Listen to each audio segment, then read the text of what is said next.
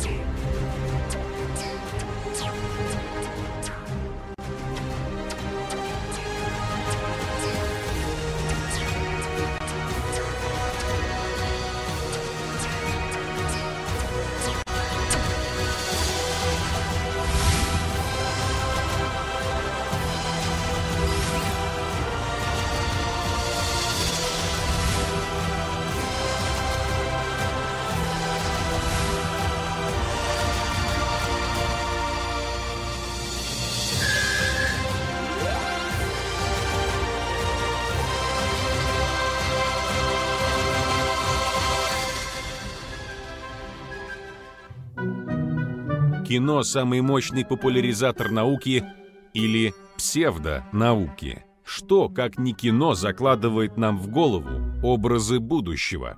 Что ж, используем киношные клише на благо просвещения. Широкоэкранные мифы.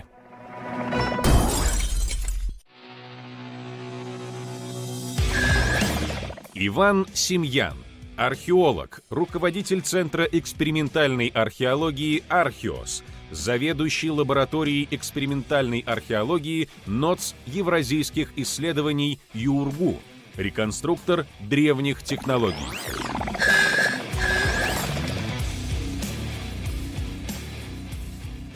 Иван Семьян. Здорово, дружище. Привет, друг.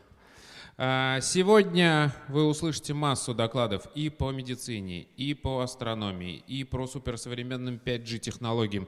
Но я уверен, что завтра все газеты выйдут с заголовками «Историки захватили форум ученые против мифов». У врагов нет шансов теперь никаких. Но на самом деле мы действительно сейчас находимся в будущем, несмотря на, то, что оба мы с тобой занимаемся прошлым, потому что для Ахила, главного героя твоего доклада, будущее уже наступило. Все-таки прошло больше трех тысяч лет.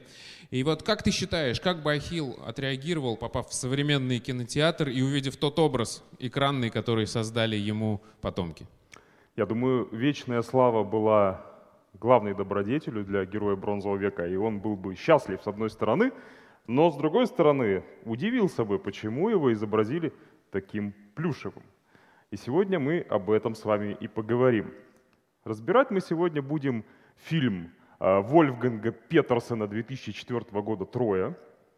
Э, Меня буквально несколько лет просили разобрать этот фильм с исторической и мифологической точки зрения.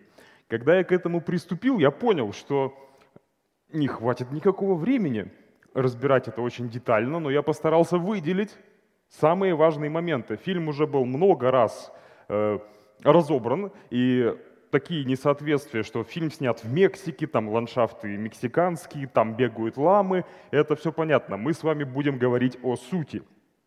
Часто, когда дело касается разбора исторических фильмов, то возникает вопрос, зачем вообще разбирать художественные исторические фильмы? Они ведь художественные.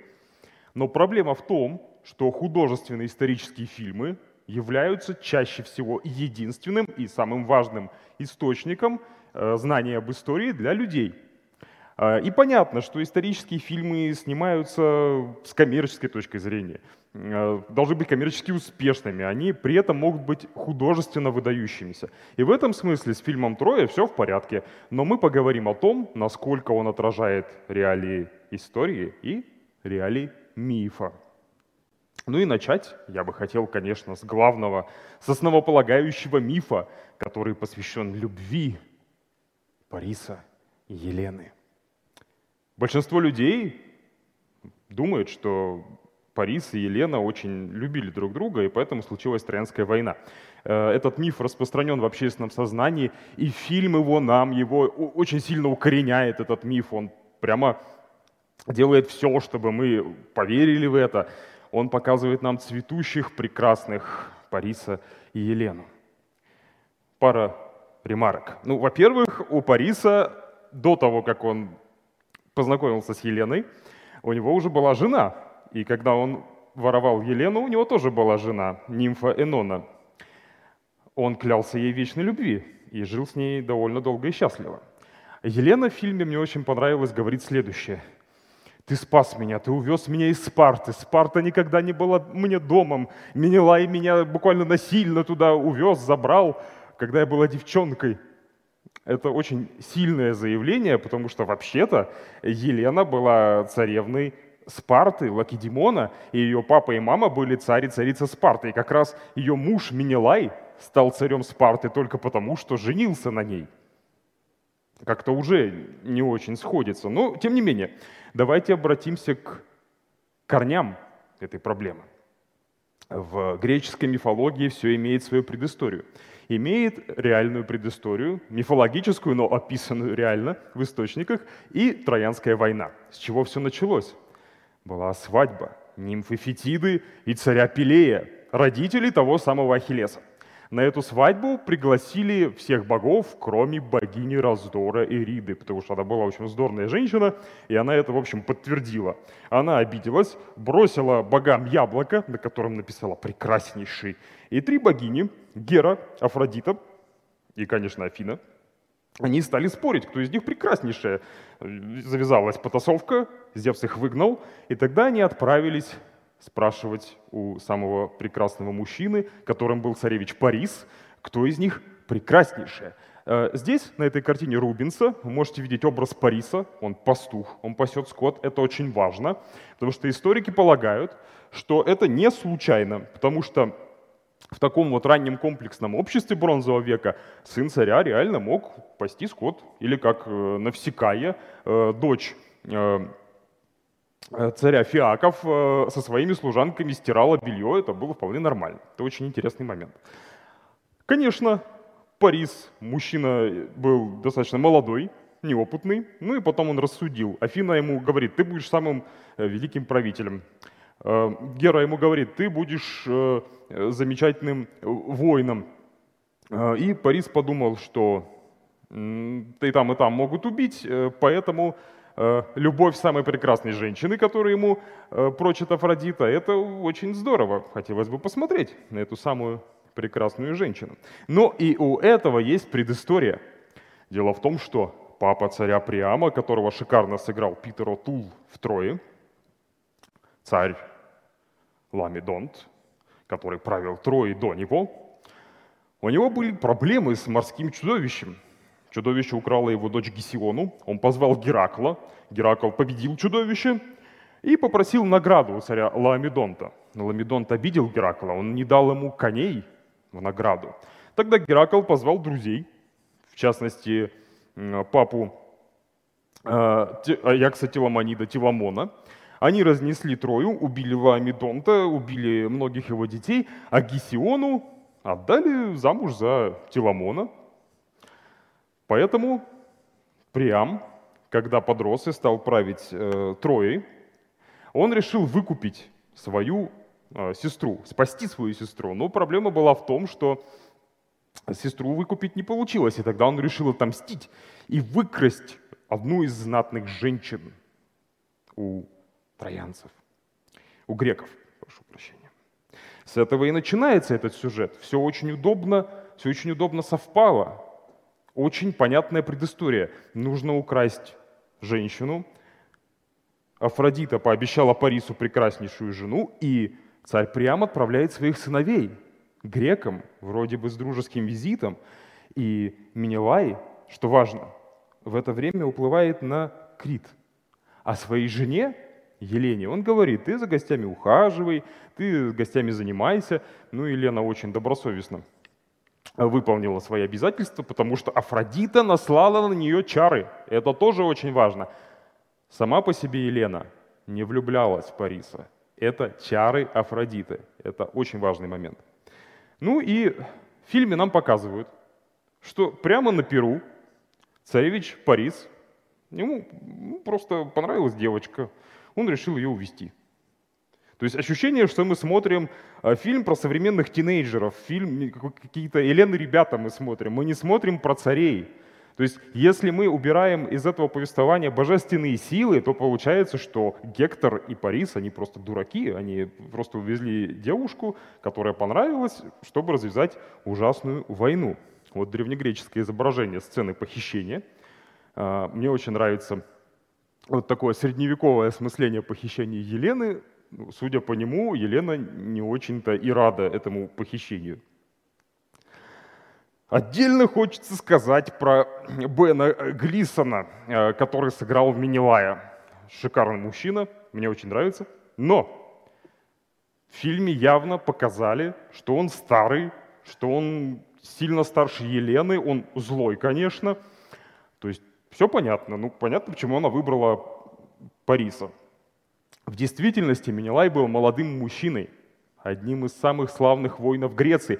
Елена его очень любила, она его сама выбрала среди всех воинов греческого мира. И это важно.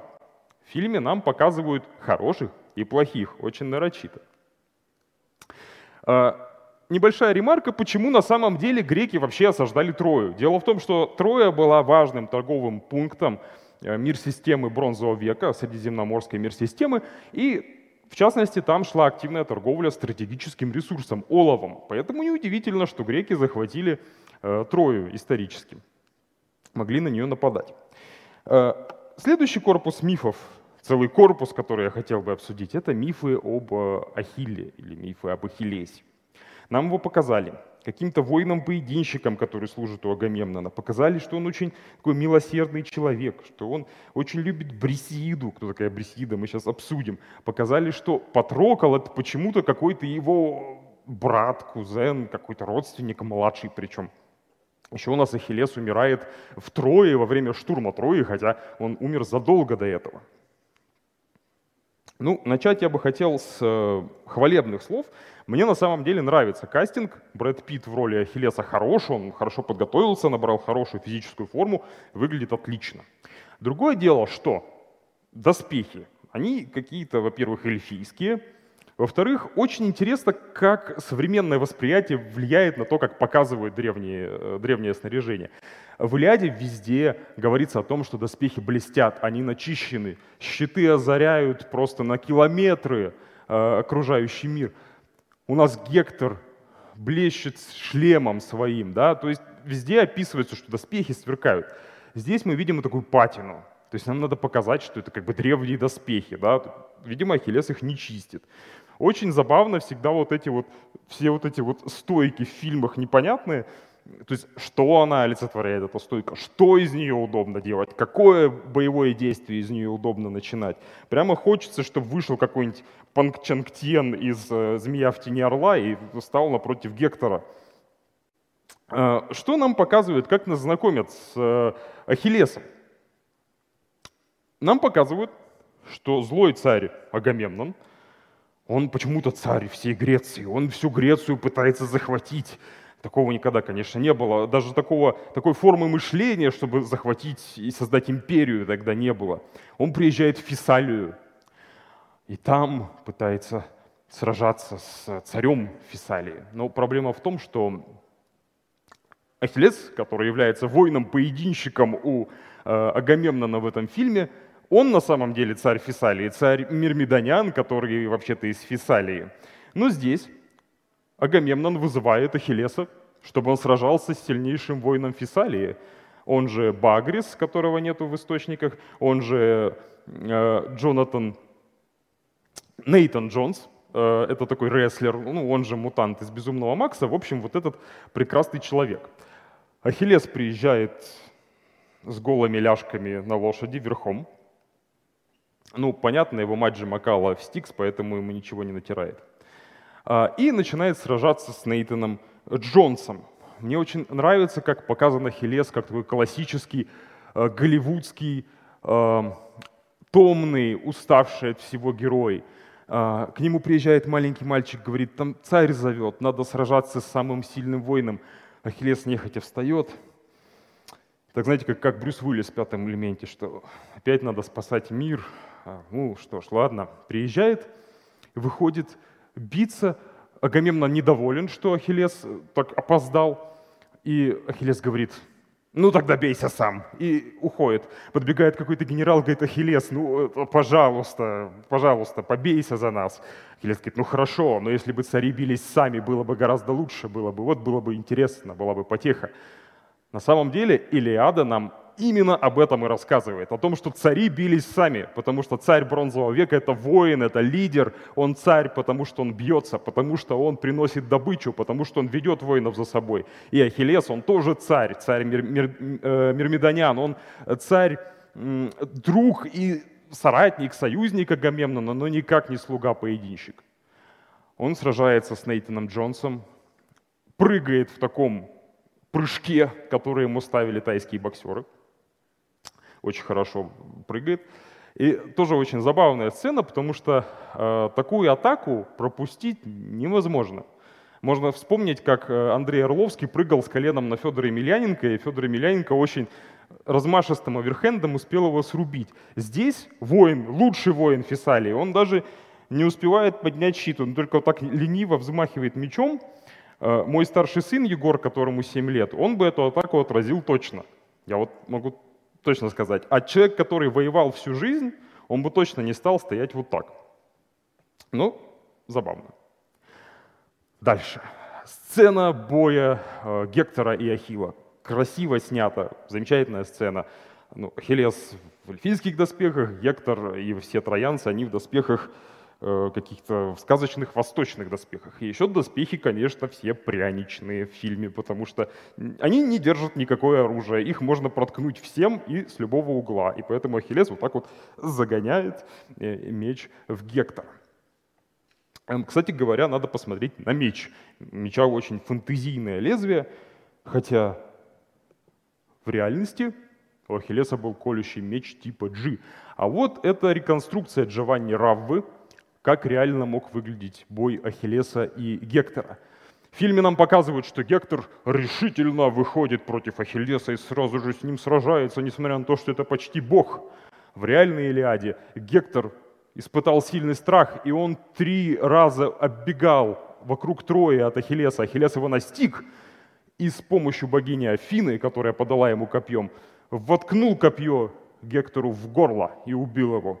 Вообще все убийства и смерти в войне в Илиаде описаны очень ярко, очень крайне жестоко, очень зрелищно, э, поэтому фильм даже близко этого не передает. Вот такой меч мог быть у реального Ахиллеса. Э, отдельно хочется сказать о Патрокле Ахиллесе. В фильме нам показали, что Патрокл это какой-то юноша, то ли брат, то ли кузен, в общем, младший подопечный Ахиллеса, хотя в реальности Патрокол был старше, опытнее. Для Ахиллеса Троянская война была первой, ему было 15 лет, когда он пошел на войну. Ахиллес спрятался э, в девичьих вещах на острове, переоделся, и его смог вычислить Одиссей. То есть он был настолько юн, что его можно было тогда перепутать с девочкой. А также большинство исследователей сходятся во мнении, что отношения Патрокола и Ахиллеса были любовными, и их тени ходят вместе в Аиде, их похоронили в одной урне. Вот так или иначе, Патрокл точно не был родственником и младше, и менее опытным, чем Ахиллес. А, теперь вот просто мой любимый момент. Я хотел посмотреть в соцсетях, в частности ВКонтакте, какие-то старые отзывы зрителей про этот фильм, да, вот интересно мнение людей. Я наткнулся на очень ванильную группу с любовными цитатами. Там была вот эта фотография и цитата из фильма, который действительно говорит э, Хилес. Он говорит Брисиде, среди этой войны ты дала мне успокоение, там дала любовь, что-то вот такое. И нам явно показывают, что Ахиллес любит эту рабыню в фильме, и нам совершенно с ног на голову переворачивают конфликт Агамемнона и Ахиллеса, который является одной из основных э, важных частей э, Илиады. Дело в том, что, во-первых, Брисида не была дочерью Приама, она была дочерью жреца. Это не важно. Э, важно то, что она была добычей. Она была добычей, вернее, нет, Хрисиида была дочерью жреца, Брисиида была добычей. Э, она воспринималась Ахиллесом как, эм, как добыча, потому что Парис и э, Гектор, они помимо того, что украли Елену, они еще украли все сокровища Менелая. Так же и здесь. Когда Агамемнон забирает Брисиду, он ее забирает не просто потому, что он злой и хочет взбесить своего лучшего воина. Он забирает ее потому, что э, ему ну, как бы нужна была женщина, вот, он решил, что Ахиллес младший царь, он не старался его намеренно оскорбить в этот момент. А здесь показан конфликт, который историки оценивают как конфликт двух разных типов правителей. Ахиллес — это такой еще племенной вождь, а Агамемнон — это уже государь. Это очень интересный момент. И Ахиллес не может понять, почему такой вот воин средней руки, почему он должен ему как-то подчиняться, почему он более старший в бою, почему он первый среди равных. В фильме же нам показали, ну, просто Агамемнон злой, и он забирает Брисиду, Ахиллес-то вон как, вот он ее любит.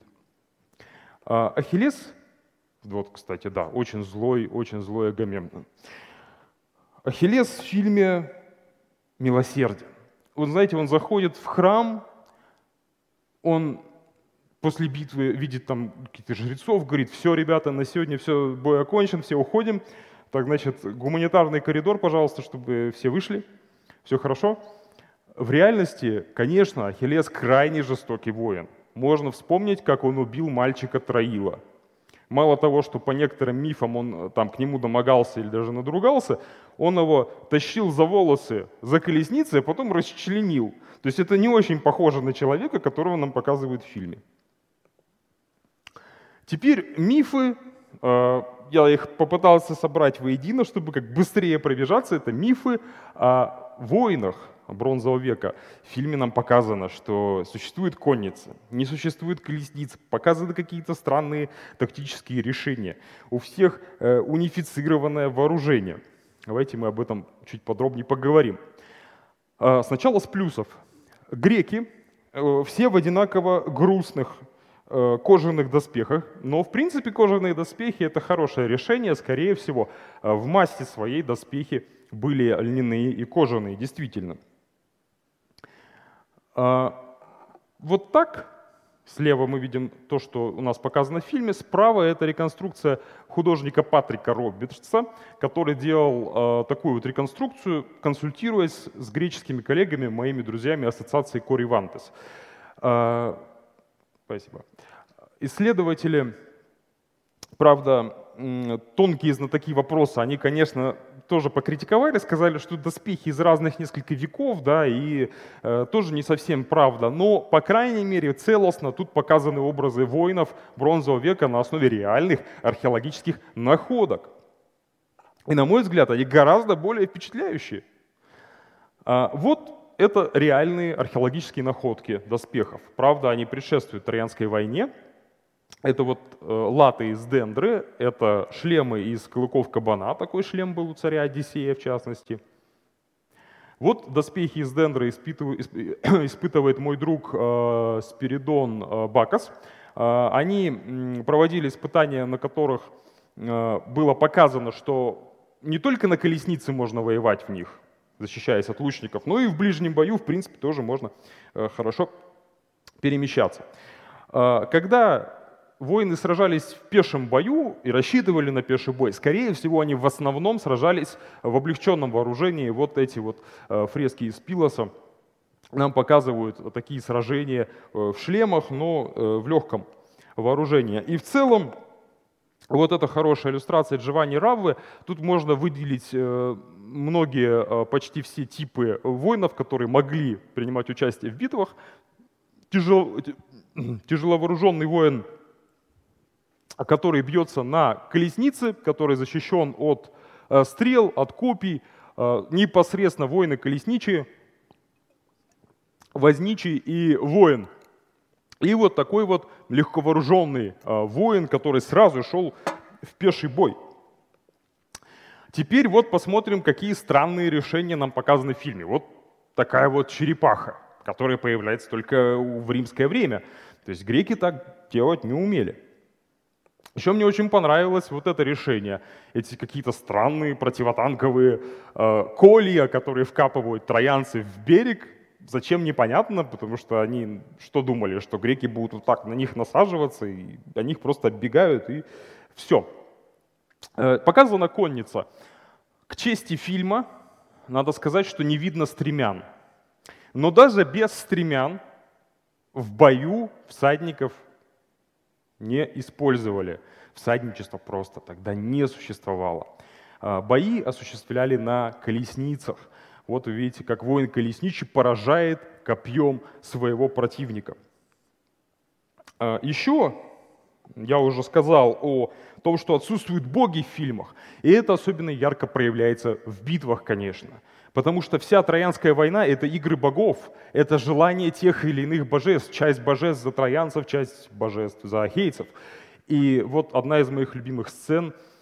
Э, воин Диамет, э, он побеждает героя э, троянцев Энея, он дробит ему бедро, и его мать, мать Инея, Афродита, подхватывает его, уносит с поля боя, но могучий Диамет успевает ткнуть в руку копьем э, Афродиту. Афродита истихает кровью богов и хором.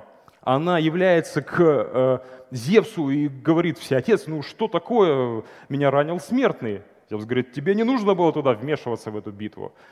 И мы видим, что боги греческие, языческие, они очень похожи на людей, они смертны, их можно убить. И более того, после этого в бой вступает Арес, он встает в ряды троянцев и выходит против Диомеда. И Диомед смертельно почти ранит Ареса, его спасает только то, что он бог. Это очень интересно, и в фильме нам этого, конечно, не показали.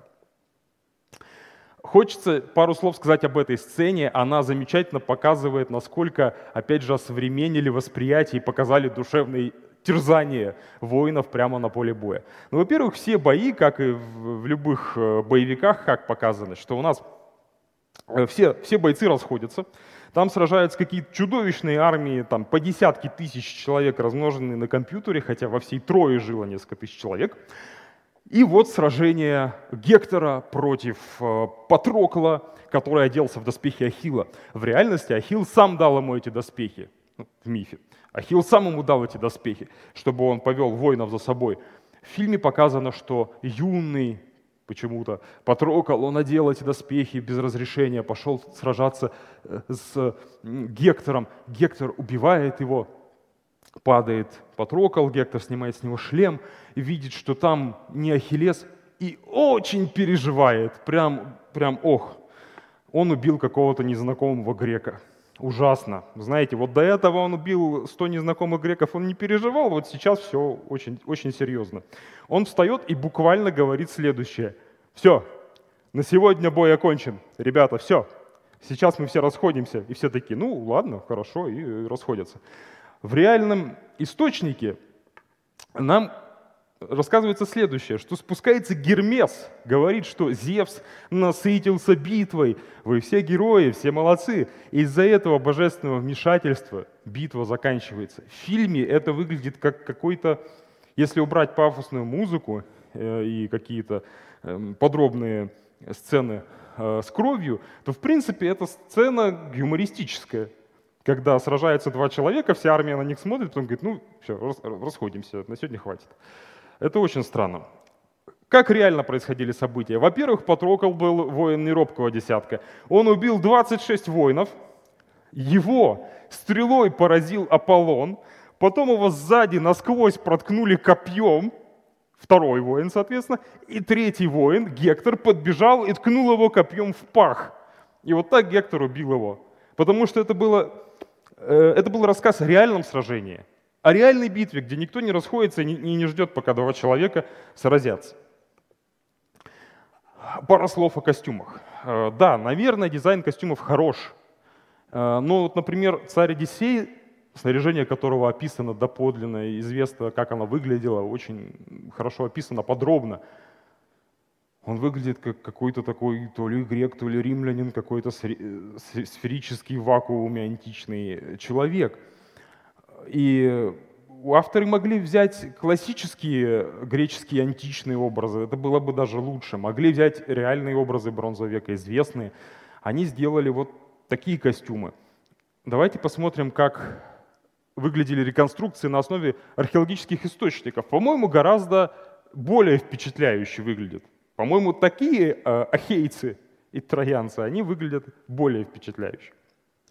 Ну и э, комплимент троянскому коню из фильма. Мне понравилось. Во-первых, он сделан, видно, что из деталей кораблей. Это хорошо, потому что, например, в фильме Елена Троянская, который, наверное, даже разбирать большого смысла нет, там конь весь из бронзы сделан. Конь хорош. А, сейчас исследователи сходятся во мнении, что конь мог быть а, осадным орудием. Есть новые источники. Четыре года назад нашли барельеф, на котором на территории Анатолии есть осадная башня. Это перевернуло представление об осадном деле того времени. А, и Возможно, это было осадное орудие, где действительно спрятались войны. Его захватили троянцы и не знали, что там э, сидело несколько воинов. Такое вполне могло быть. Ну и напоследок хочется задаться вопросом, а основан ли фильм на Илиаде?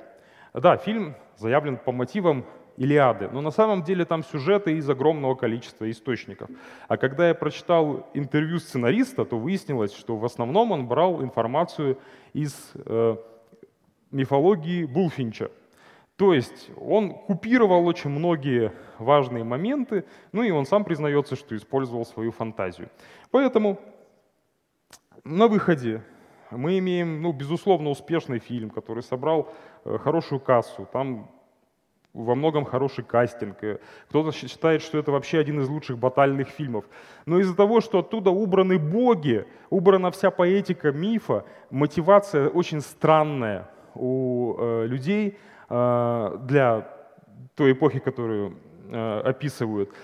И знаете, когда я смотрю фильм про бронзовый век, я, я не хочу видеть современных людей, я их могу увидеть в жизни. Я не хочу видеть Ахиллеса современным, я хочу видеть Ахиллеса. И Ахиллеса в этом фильме э, мы не видим. Некоторые интересные, рекомендуемые мной э, труды на эту тему. Благодарю, друзья. Спасибо тебе большое, Вань. Я хочу сказать, что ты уникальный человек, потому что я в первый раз слышу, чтобы голливудское кино упрекали в том, что там слишком много, слишком мало мяса и кровищи. По сравнению с Илиадой очень мало, потому что в Илиаде, если убрать поэтический флер, то это будет звучать примерно так. Копье воткнули в затылок, куски черепа и зубы вылетели вперед. То есть это же Аэт читал на пирах для воинов, да, чтобы их усладить, и, конечно, это все очень красочно было. Поэтому в фильме, вот когда Брэд Питт прыгает и буквально летает как бабочка и жалит как пчела, это ну, как-то очень мягенько. Вот, вот если бы рассказывал э, Аэт, он бы сказал, он взял кусок скалы и раздробил бедро этому Багрису. Вот да, это было. Иван Семьян хочет мяса. Ты сейчас его получишь, потому что на сцену сейчас к тебе выйдет. Готовы ли вы ответить за свои слова? На сцене Вредный оппонент. Дмитрий Завельгельский, кинорежиссер, документалист, призер отечественных и зарубежных кинофестивалей, автор книги «Как снимать документальное кино». Добрый день, Дмитрий. А, вот этот молодой человек очень хочет э, с вами вступить в единоборство. А, Иван, ну, э, я на самом деле со многим согласен, что вы говорили, конечно. Но если бы здесь был бы полный зал, я бы первый вопрос бы задал залу. Э, вот. И пользуясь тем, что его нет, у меня есть некое преимущество. Вот. Э, и первый вопрос залу такой. А кто вообще держал в руках книгу «Одиссея» Гомера? Ой, Илиаду Гомера, пардон. Ну или «Одиссею». Вот кто ее держал в руках? Вот. Э, сколько... Очень немногие, я думаю. А? Очень немногие, я думаю. Правильно, да. Я думаю, что ну, человек 10 бы поднял бы руки. А кто читал Илиаду Гомера? Дальше, может быть, первой главы. Ее же читать невозможно. Ну, смотря в каком переводе. А кто читал Илиаду Гомера в переводе Куна, допустим, да? Я думаю, что никто не читал. И я не читал. я, я в их числе, книгу я держал. Вот. Поэтому мне кажется, что э, понятно, что Илиада Гомера – это миф же. И кино по мотивам даже, они же не отказываются от того, что они как бы, они не претендуют на историческую правду. Они пишут по мотивам Илиада Гомера. Гомер жил-то спустя 300-400 лет после этой битвы. Он тоже, он вообще непонятно кем был. Вот. Он был актером, таким стендапером, который ходил по пирам и рассказывал вот это вот в зависимости. Это, это вообще фольклор. Вот. Поэтому мне кажется, что надо сказать спасибо а, создателям, что есть некий культурный код человечества, куда входит Гомер – со своей Илиадой и Одиссеей. И то, что этот фильм дает нам почву для обсуждений до сих пор, вот он сделан в 2003 году или каком, ну, в, в начале нулевых годов, и до сих пор мы его вспоминаем и как-то пытаемся там его а, обсуждать, значит, режиссеры и авторы фильма, они дело свое правильно сделали, они заронили большой интерес к этому. И я надеюсь, что уже после нашей встречи уже многие люди возьмут в руку Илиаду и начнут ее читать. Вот это вот большая заслуга. А теперь вот вопрос к вам, э, Иван. Вот э, скажите, вот э, хорошо, вы согласны с тем, что фильм это художественное произведение? Конечно. И Илиада это художественное произведение. Да. Это вообще фэнтези, на самом деле в какой-то ну, степени. В смысле, да. Вот. Ну а почему мы тогда обсуждаем это? с исторической точки зрения? Хорошо. Э, обсуждаем мы это с исторической точки зрения потому, что совершенно точно доказано, там есть различные слои. Конечно, это слоеный пирог, который, скорее всего, отражает различные эпохи, и ту, в которой Гомер жил, но и предыдущие. И он совершенно точно отражает бронзовый век в какой-то степени, потому что, ну, один из примеров, шлем э, Одиссея, который был из клыков кабана. И, в, например, в переводе Гнедича, я вот только перевод Гнедича читал, там очень прям подробно описано, как он сплетен из шнуров, как связаны вот эти ламели, как связаны эти детали из клыков кабана. И этот шлем мы видим в археологии в бронзовом веке. Он появляется в 16 до нашей эры. И на самом деле во времена Троянской войны 12 веке он уже почти выходит из употребления. То есть Гомер о нем знать не мог или его современники, и видеть его не мог уже несколько столетий. Таким образом, через призму вот этого текста до нас доходят те э, реальные э, моменты бронзового века, которые существовали, но, конечно, этот источник надо использовать с осторожностью. То есть его можно сопоставлять с археологическим материалом, и если мы видим э, какую-то объяснительную модель в тексте, это может быть полезно, но мы не можем его воспринимать как э, буквальный текст, безусловно. Ну, Иван, ну а какая зрителю разница, там, рок кабана или рок там этого, ну какая ему разница? Он смотрит кино, он пришел в кино, он заплатил деньги, э, вот. Кстати, доспехи, сделанные художниками по костюму этого фильма, гораздо красивее, чем те доспехи, которые якобы были, были на самом деле у этих воинов.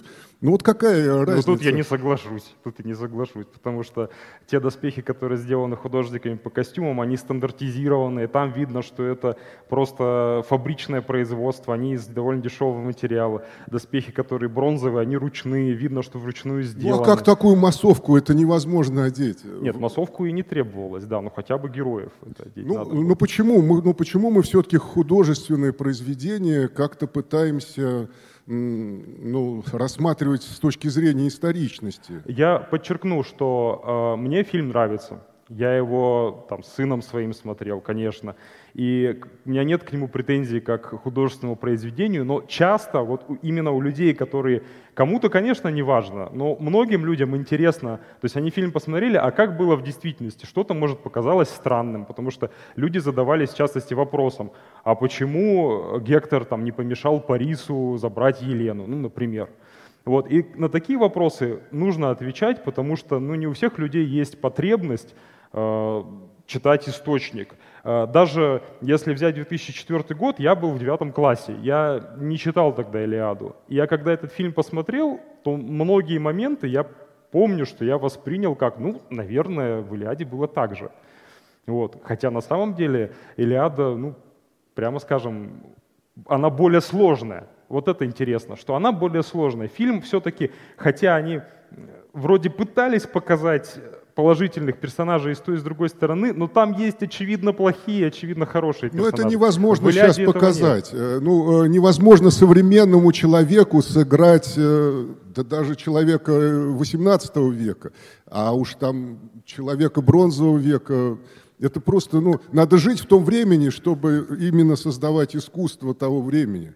Вот, поэтому у меня-то вопрос-то в чем? На самом деле э, я понимаю, в чем проблема. А вот я сейчас волю судьбы, я занимаюсь съемками документального фильма про историю, то, как сейчас изучают в Государственном изобразительном музее имени Пушкина э, золото Трои Шлимана, точнее, ну как бы Трои, э, которая была до Троянской ну, войны. Ранний да, материал. и вот именно с, сейчас общался вот вчера с историками, которые вот непосредственно являются хранителями этой уникальной коллекции, и мнения совершенно противоположные. То есть одни говорят, что это фильм очень вредный, потому что в нем нет исторической правды, а другие говорят, что этот фильм очень полезный, потому что ну, вот он заставляет людей об этом говорить, интересоваться и уже дальше доставать э, первоисточники, ну, как, ну, опять же, там, про, хотя бы подвигнет кого-то из того, кто нас слушает, смотрит, а, взять с полки книжку или там зайти в интернет и прочитать Илиаду. Вот. Я не считаю, что фильм вредный. Я считаю, что фильм как раз-таки полезный, а, и он действительно, вы правильно сказали, что он побуждает нас об этом говорить. И вот, собственно, мы обсуждаем. И те, кто, кому интересно, они э, могут благодаря нашему сегодняшнему разговору узнать, как было в действительности. Это так же, как, например, один из моих любимых фильмов э, «Храброе сердце» совершенно вообще очень мало да, общего это с, понятно. с исторической а, реальностью, но прекрасный фильм. Но вы назвали фильм «Елена Прекрасная», да? Троя, Елена Троянская. Елена Троянская, да. где там исторический, правда, я так понял, я его не смотрел, вообще в ноль отсутствует. Ну, там... Вот он вредный или полезный? Вот опять же, вот мне хочется понять, нащупать именно как даже человека, который делает фильмы, насколько я могу вот этот вот... Э, в этом коридоре, так сказать, находиться, когда выходит уже вылет, ну, уже в полный бред. И, ну, мне кажется, и возможно, когда смотришь Елену Троянскую, то там э, просто уже с точки зрения э, здравого смысла какие-то вещи э, настораживают. То есть не потому, что вы имеете какое-то там представление об исторической действительности и что-то не сходится, а просто вам выкатывают огромного там 10-метрового бронзового троянского коня. И у вас возникает вопрос, а где ахейцы взяли всю эту бронзу, например, чтобы сделать этого коня? Или вы просто видите, что э, настолько плохо поставлены сражения, что лучники стреляют, у них стрелы падают прямо где-то здесь.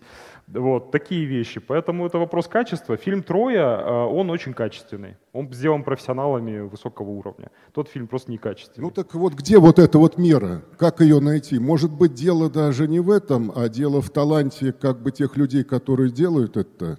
Конечно, талант важен, безусловно. Я считаю, или, что, или есть что-то еще. Ну, допустим, ну, ну уж такой, если бред допустить, что там на стороне там ахейцев там, или там троянцев вы, выступили бы какие-нибудь инопланетяне. Это было бы что? Но это не, ну это было бы, конечно, абсурдно очень. Я считаю так, что, э, возможно, э, с помощью художественных средств э, талантливо, интересно показать реальную поведенческую модель людей той эпохи. Это было бы интересно, это можно показать интересно. Но почти никогда этого не пытаются сделать. Я вот еще один короткий пример приведу. Недавно был сериал «Варвары» про, про германцев и про римлян про Тевтобурский лес, и там вот смотришь тоже абсолютно показано современное общество в этих костюмах. То есть вот застолье германских вождей, там один вождь встает, говорит, я вас всех никого не уважаю, там ненавижу всех и уходит. И никаких последствий это не имеет. То есть в реальном э, обществе родоплеменном у него бы вообще не было шансов после этого выжить. Но нам показывают современную тусовку, да, в которой там, ну, какой дурак, пьяный, ладно, пусть ходит. Да.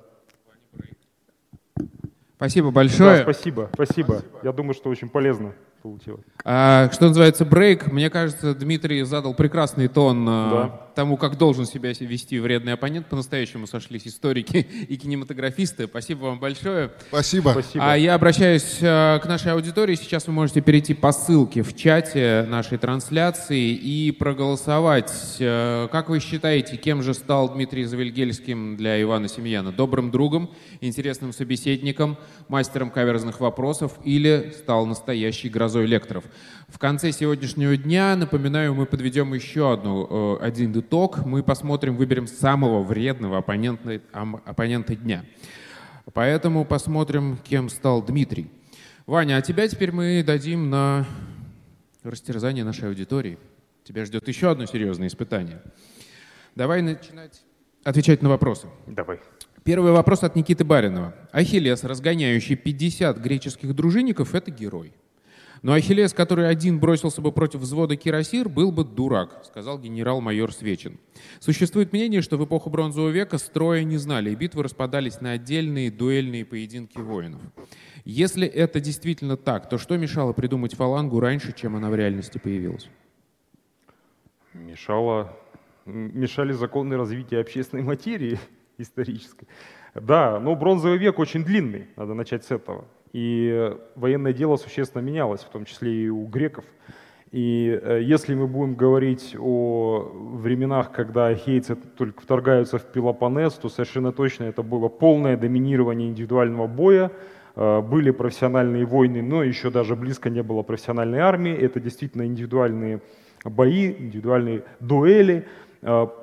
Потом, конечно, начинает усложняться организация, когда они заимствуют модели организации армии, подготовки, бюрократический аппарат э, с дворцовых культур Ближнего Востока. Там мы уже видим, что формируется строй.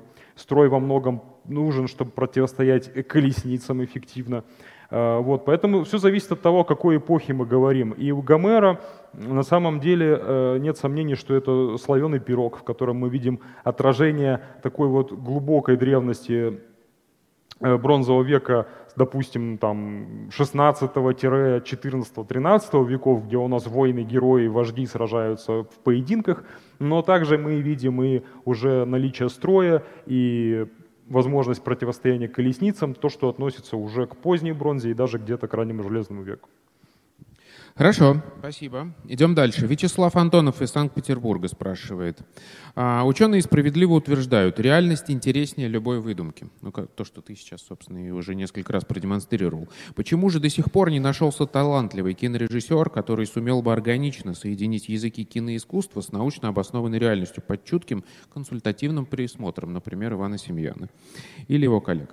Кажется, дело тут явно не в том, что ученые запрашивают у киношников неподъемные гонорары. Так в чем же тогда дело? Э, Я думаю, что, во-первых, все-таки есть э, картины, э, в которых э, подобный баланс соблюден. Их, мо- их можно э, вспомнить. Э, Ну так, в частности, э, конечно, возможно, специалисты по этой эпохе со мной поспорят, но я даже, по-моему, тебе как-то рассказывал. Э, Турки сняли э, сериал э, Rise of Ottoman Empire, э, «Восход э, Османской империи». Э, Мне показалось, что они достаточно, во-первых, беспристрастно подошли. То есть это удивительно для турков. У них очень много есть фильмов про то, как они штурмуют Константинополь. Они там везде герои, а греки везде подлецы. А вот в этом фильме очень э, исторично с той точки зрения, что греки малочисленные, героически сопротивляются, турки постоянно терпят неудачи, постоянно какие-то катастрофические, совершенно заколдованы, у них все плохо. Э, историческая реальность, да, они показали ее в разрез со своей национальной гордостью, они пошли на это, и это такое уважение вызывает колоссальное. Я когда смотрел, я понимаю, что там, наверное, в материальной культуре есть э, неточности. Да, там есть, я э, потом почитал источники, что какие-то моменты, например, что там взрывались пушки, в сериале они показали, что пострадал султан, в реальности этого не было. Э, Но вот в целом историческая канва, она очень хорошо соблюдена. Э, И э, сам э, мне очень понравился стиль, когда это такой фильм с комментариями историков, но художественными большими, по сути художественный фильм с комментариями историков. А, такие фильмы есть. Когда мы говорим о блокбастерах, тут понятно, что цель в другом. Цель э, заработать денег. То есть этот фильм должен вызывать отклик у зрителя, вести зрителя не подготовленного, который идет смотреть э, историю, да, который вот прочитал про взятие Константинополя, думает, ох, вот бы посмотреть, как это все выглядело. Конечно, нет. Зритель приходит, он хочет видеть, подросток хочет видеть, что вот он Парис.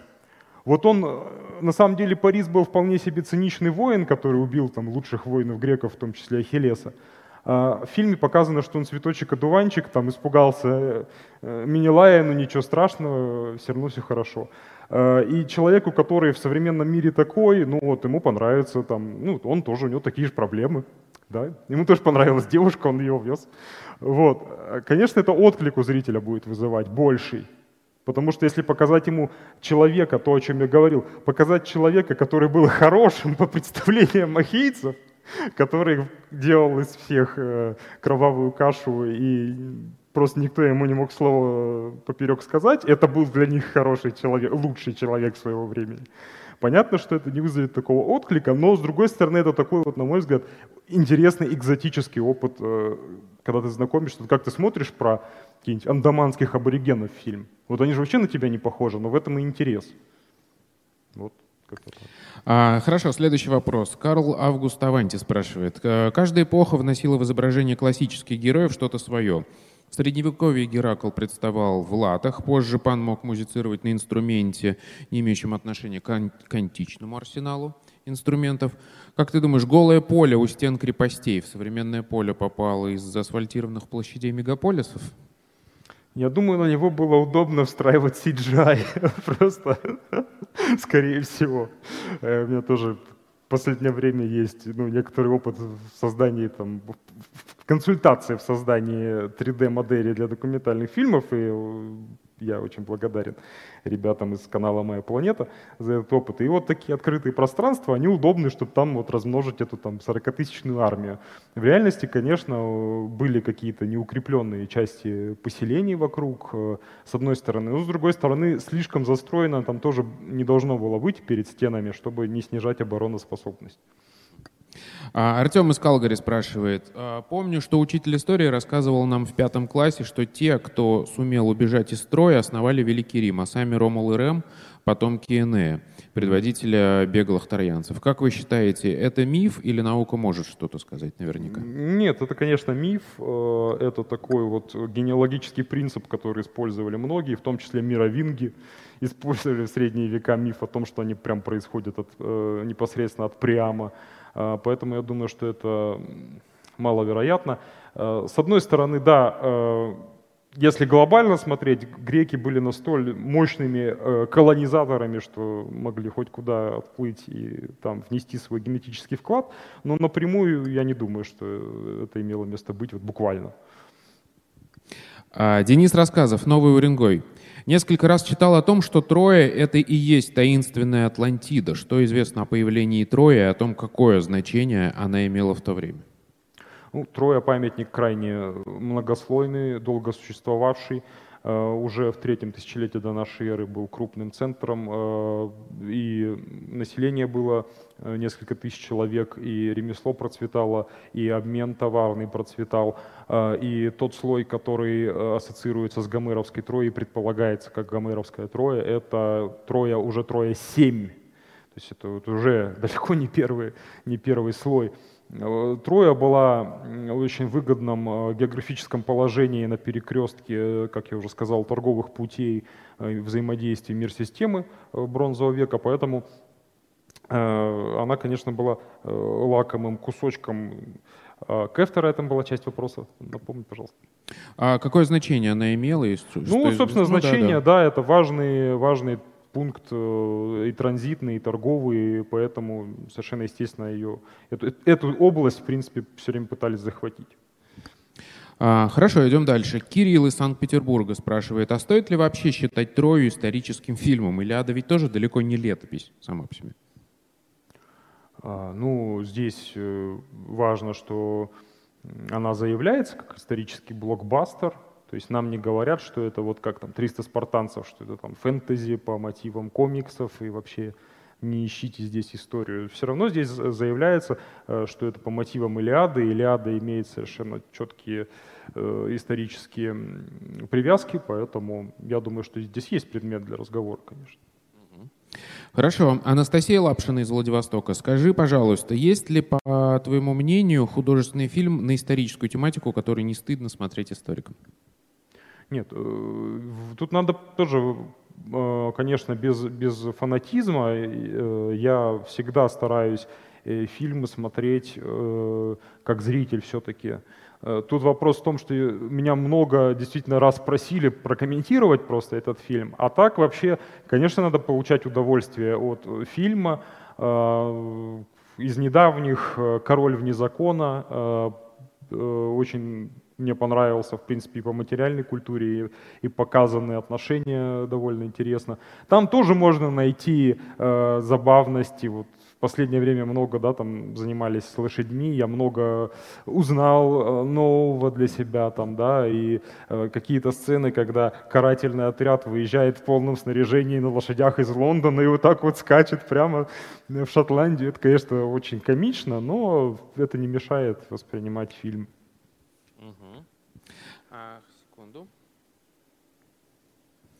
Следующий вопрос. А, что ты думаешь, Александр Молотов спрашивает, а насчет другой адаптации мифа этого же, сериал «Падение Трои»? Ну, я видел только скриншоты, честно говоря, я его не смотрел. А, знаю, что там все очень потешались, что там чернокожие были актеры в роли Гектора, Хелеса, Зевса и всех остальных. Но там, насколько я понял, э, дело в том, что снималось это в Кейптауне, э, и ну, просто там большинство актеров чернокожие, видимо, были. Вот, поэтому на самом деле это интересный момент, что Э, проблема здесь, или вот недавно э, вышел фильм да, про Анну Болейн, где она тоже чернокожая. Э, проблема, я считаю, даже не, не в этом, хотя, конечно, с одной стороны, если это не театральный спектакль, а попытка передать визуальную составляющую эпохи, то все-таки это, конечно, выбивается визуально. Но проблема даже не в этом. Проблема в том, что когда это начинает э, смешиваться с современным еще поведением да, персонажей, то есть вот с той же Анной Болейн, там мало того, что э, стали, появились люди, которые стали всерьез говорить о том, что а как вы так, а какие основания вообще считать, что она не могла быть э, черной? То есть многие люди настолько исторически ну, не подготовлены, что совершенно естественно для них не возникает вопросов э, по этому поводу. Кто-то говорит, что ой, ее проблемы э, такие современные, то есть ну, у нее, не, у нее не, не современные проблемы, и у Ахиллеса были не современные проблемы.